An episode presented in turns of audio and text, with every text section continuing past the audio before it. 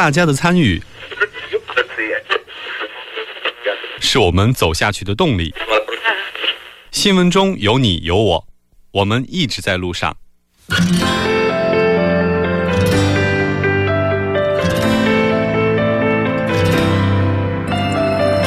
参与我们的节目，您可以通过手机短信的方式发送短信到井号幺零幺三，每条短信会收取五十韩元的通信费用，或者可以进入我们官方网站三 w 点 tbs 点 s o u r 点 kr 进行留言，我们期待大家的参与。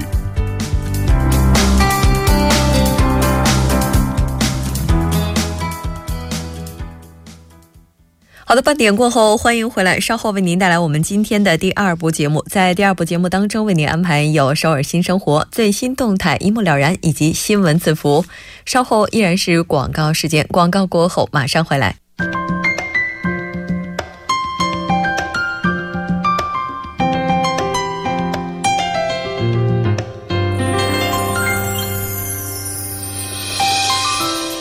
首尔新生活为您介绍首尔市面向在韩外国人推出的优惠政策、开办的教育讲座、举行的庆典。那接下来马上就进入我们今天的首尔新生活。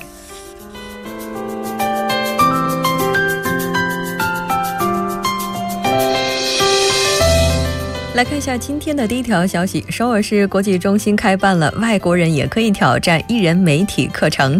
课程的时间是在二零一七年七月十二号星期三下午七点。地点是在首尔中路区首尔国际中心四楼。这次课程的内容呢，我们来具体的了解一下。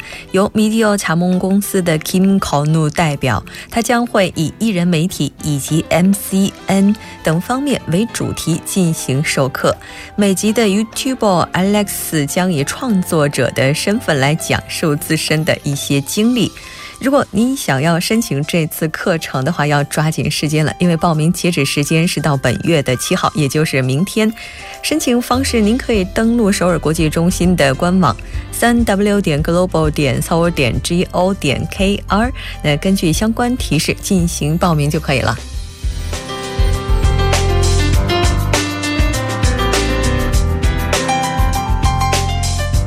的第二条消息是，第三、第四期外国人大学生创业课程现在开始招生了。第三期的课程是从七月二十八号星期五开始进行到七月三十一号星期一。那第四期课程是从八月二十五号星期五开始进行到八月二十八号星期一。具体的时间安排是这样的：周中是从晚上七点进行到九点，两个小时。周末是从早上的九点开始进行到下午六点，一共是八个小时。那全部课程加在一起的时间是二十个小时。地点是在首尔国际中心六楼。每一期课程招募的学生人数是二十五人。如果你想要在这个课程当中毕业的话，要满足一个条件，就是出勤率必须达到百分之八十以上，也就是应该要听满十六个小时以上的课。程才可以。课程的具体安排是这样的：那创业时所需要的十门基础课程，包括营销、商务文化、事业计划、知识产权、劳务、小企业支援政策、事业计划发表、税金、签证等等。那这个课程，如果您要申请的话，首先应该要居住在首尔市。另外，您有创业的计划。对语言也是有要求的，应该可以使用韩语进行沟通。那申请的方法，您可以填写报名表格之后发送到 s g c b i z l at gmail 点 com，或者你也可以发送到 l o g m i s at s b a 点 c o 点 k r 这个邮箱。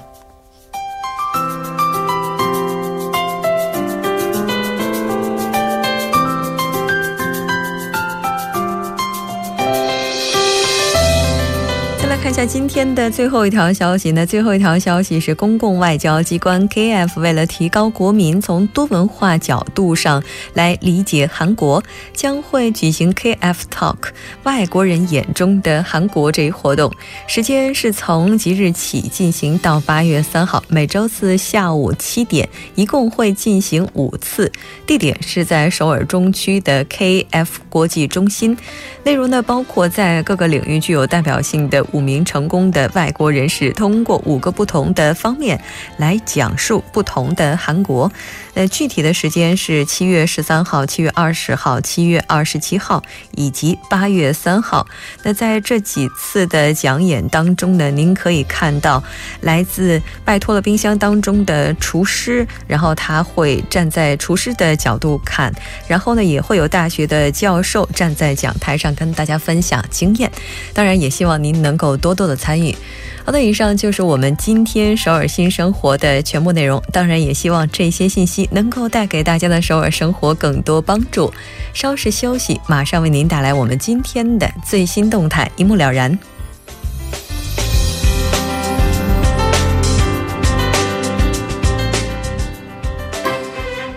新闻中有你有我，我们一直在路上。您的参与，我们的动力。参与我们的节目，您可以通过手机短信的方式发送短信至井号一零一三，每条短信会收取五十韩元的通信费用。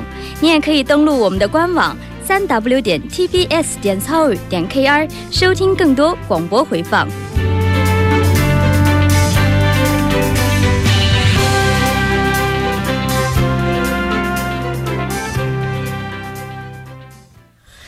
最新动态一目了然。接下来，我们将通过嘉宾的独特视角来了解最新动态。今天我们的嘉宾是穆云卓记者，穆记者你好。喂，你好。很高兴跟穆记者一起来了解今天的最新动态。那今天为我们带来的是什么呢？啊，今天和吃的东西有点关系哈。哦。呃。对韩国人，他喜欢吃辣，可能都是都是出了名的了。对，很多菜都是红色的，不少人看到那个颜色就开始流汗了。之前不是有超级辣的那个方便面、炒年糕什么的吗？红色食品特别特别的火爆。不过最近呢，食物颜色发生了一些变化。嗯，虽然同样都是以辣著称，但是却从红色变成了芥末的绿色。嗯。呃，之前的话，可能我们在坐飞机的时候，我不知道大家有没有认真的观察过。一般坐韩国航空公司的话，或者是飞韩国的航线的话，他们都会提供辣椒酱，就是红色的那种。那如果要是这些食物的颜色开始变绿的话，未来的话，这些飞机上的辣椒酱会不会也变成绿的？说不定人们下了飞机之后，那个兜兜里揣的都是绿色的那个芥末，也有可能。那这个流行到底是怎么回事呢？啊，具体呢，这个吃的东西有芥末拌饭、芥末炸鸡、薯条、方便面、杏仁，从主食到零食应有尽有。可以说，那喜欢吃芥末拌饭的人，他们说，辣椒的那种辣味儿，平时吃多了就觉得有点腻了，而且有的时候吃完胃还会不太舒服，所以慢慢就喜欢上了。相对还算比较新鲜的这个芥末，吃的时候虽然说鼻涕一把眼泪一把的，但他们都觉得这个可以暂时让自己忘掉烦恼。嗯，我好像在前一段时间去超市买紫菜的时候，发现哈，现在已经出现了这种芥末味儿的紫菜，也是挺特别的。是的，没错。嗯，好像这个这个，反正芥末这个东西啊，它跟辣比起来的话，可能它就是一种纯粹的刺激。那这个辣椒跟这个芥末这两个比起来的话，就是到底谁能更胜一筹呢？所以我觉得芥末的这个冲味儿，一般人可能会不太受得了，但是它可能这个劲儿过去就好了。不过辣椒吃了之后，胃里面烧心的那个感觉，持续的时间可能会比较长。嗯，我突然想不起来了哈，就是在中国的话，也有那种特别辣的那种食物，比如说像那种红油的那种火锅啊什么的。但是好像在中国的话，我们很少会喝凉水吧？对，没错，我觉得这个可能跟韩国人的饮食习惯也有一些关系，冬天也会喝凉水。哦，对，比如说中国人在吃一些辣的东西的时候，我们可能会配着喝一些像菊花茶这样的东西，然后是去火。但是韩国人似乎是用这种冰水来消解那种辣的感觉。那刚才也提到了这种辣，就是它这个也是不一样的哈。那这个竞争的话，就是应该说最近也是挺激烈的，食品业界应该也没闲着吧？是的，没错，近来有这个不少。呃，芥末的食品就是接连上市了。他们有熟悉的这个薯条，现在出现了芥末口味的。某一个品牌一个月芥末味的薯条就卖出了四十八万包，这么多。嗯。还有前面啊提到的这个啊虾条呀，啊芥末味的和蛋黄酱混在一起的拌面，好像也特别特别的流行。最近，像炸鸡店。他们那个炸鸡上面还撒满了绿色的芥末粉，除了这些，就是那个主播刚才说的海苔、锅巴这些都有了芥末味的。嗯，好像有一个牌子的那种，就是大杏仁儿也出了芥末味的。对，我记得那个时候好像还流行了一段时间。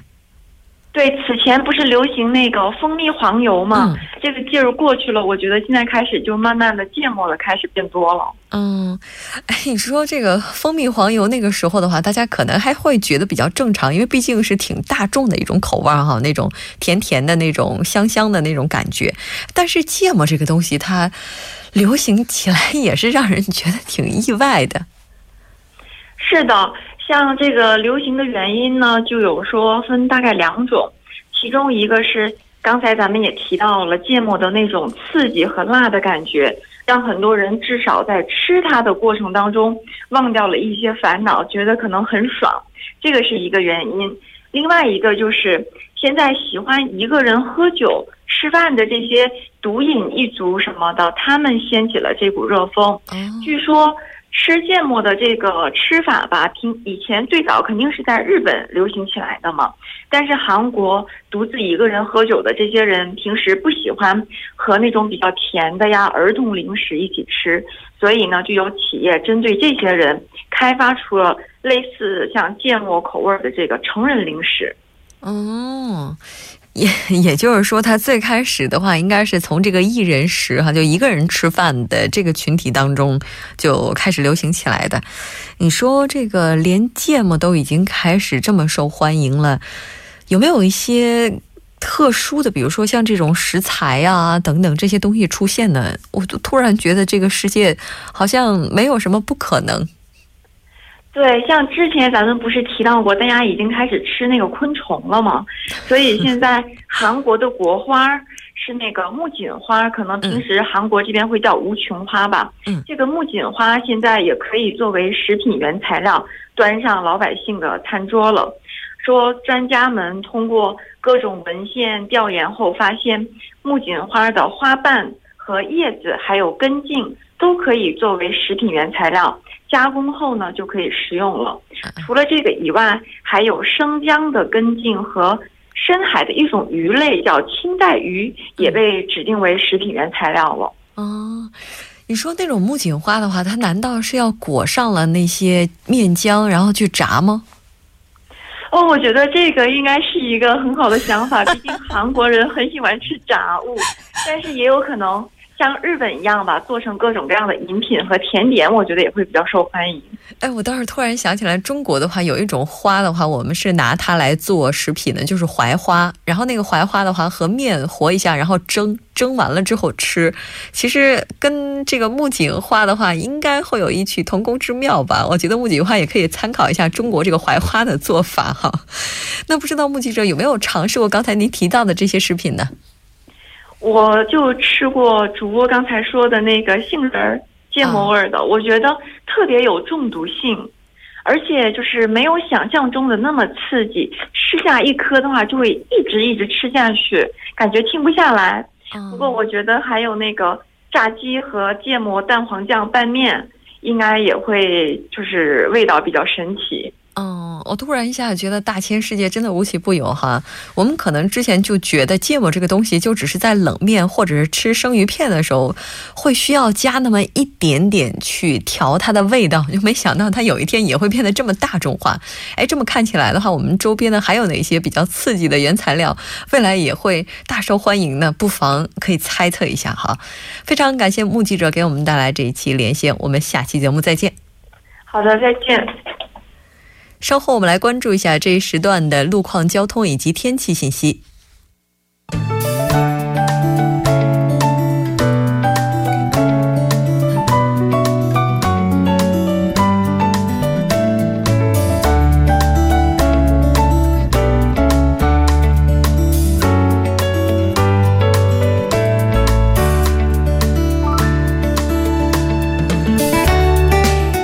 是晚上六点四十六分，我们首先还是来关注一条交通临时管制消息。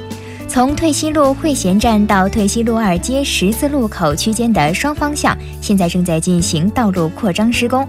受其影响，往返的七到十二个车道中，一到两个车道将会进行部分的交通管制。扩张施工的时间截止到九月三十日，具体的时间段为晚上十点到翌日的凌晨六点。接下来我们再来关注一下路面情况。刚才为大家播报的在首尔市厅附近的集会，现在已经结束了，人群正在疏散当中，请过往车辆注意绕行。同时，停滞在内部循环路城山方向中延到吉阴区间三车道上的故障车辆，现在已经处理完毕，道路恢复正常的交通状态。再接下来，我们再来关注一下道路拥堵情况。奥林匹克大桥金浦方向的汉南大桥南段到盘浦大桥南段，目前交通拥堵，平均时速低于二十公里。同样是在奥林匹克大桥相反的河南方向汉南大桥南段到东湖大桥南段，目前交通拥堵，平均时速低于十二公里。在这里提示大家控制车速，保持车距。最后，我们再来关注一下天气情况。明天虽然是节气当中的小暑，但是受到雨季的影响，高温可能会暂时的停止。明天白天气温会与今天保持相似的温度，全国地区均会比今天高三度左右。好的，以上就是这一时段的交通与天气信息，稍后继续为您刷新路面情况。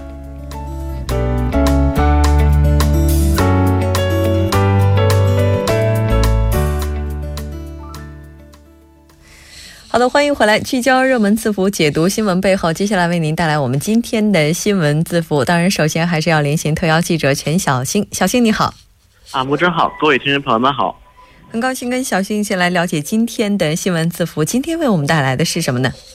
好的，那么今天我带来的新闻字符和文在寅总统宣布即将实施的一个制度有关，叫做盲眼选拔。嗯。那其实今天也在韩国的一些媒体上看到了这样的一些类似的消息。应该说，这个制度的话，从它最开始被提出到推进速度还是非常快的。我们先来看一下具体的情况到底是怎么样的。好的，那么相信在许多在韩国就过月的朋友，那么都听过一个词叫做 spec。那么 spec 它是代表着一些就是除了能力之外，比如说像资格证啊、语语言成绩啊。包括志愿者啊这一种，就是这一种一些客观的一些证明或者类似的一个东西，我们叫做 spec。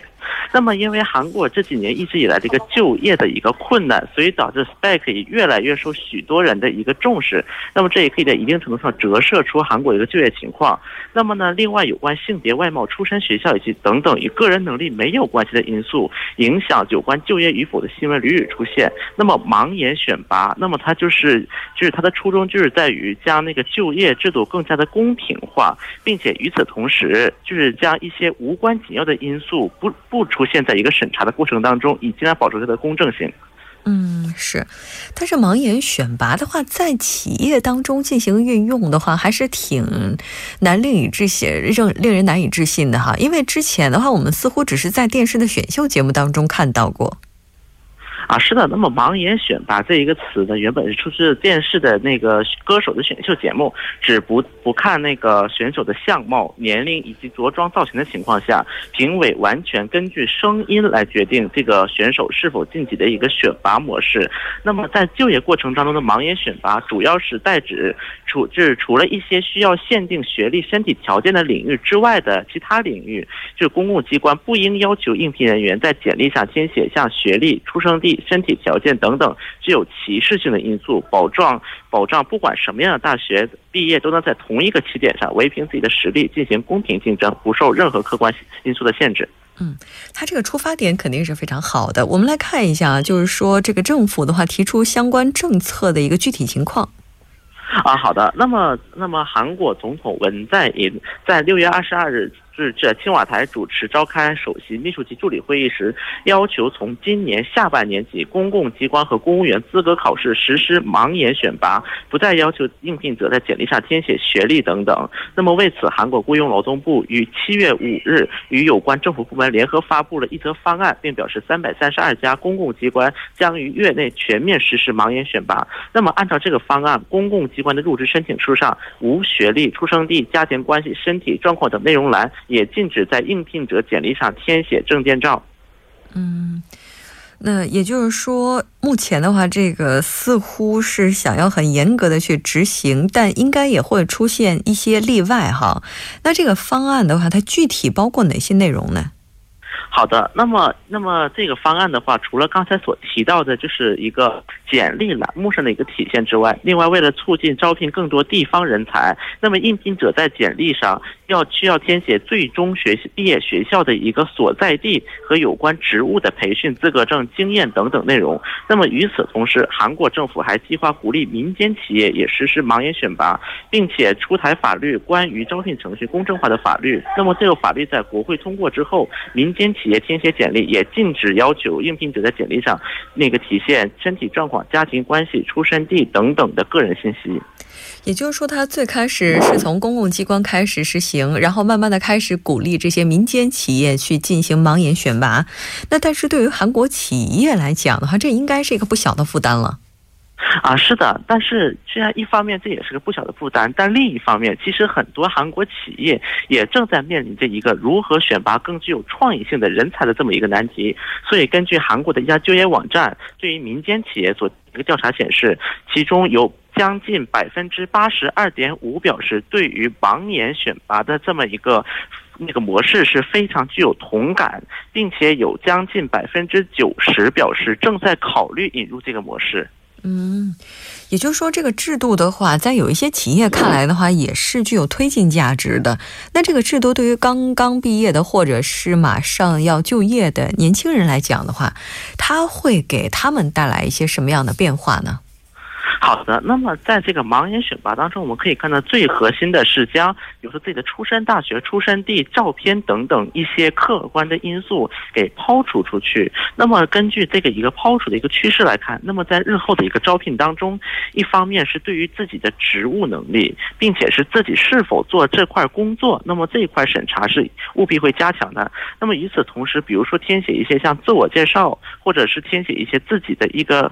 介绍有关文章的时候，那么可能在这一块，就业者需要下更多的心思。那么与此同时，由韩国政府推进的 NCS 及职业基础能力考试，那么它的一个受重视程度也将会有所加强。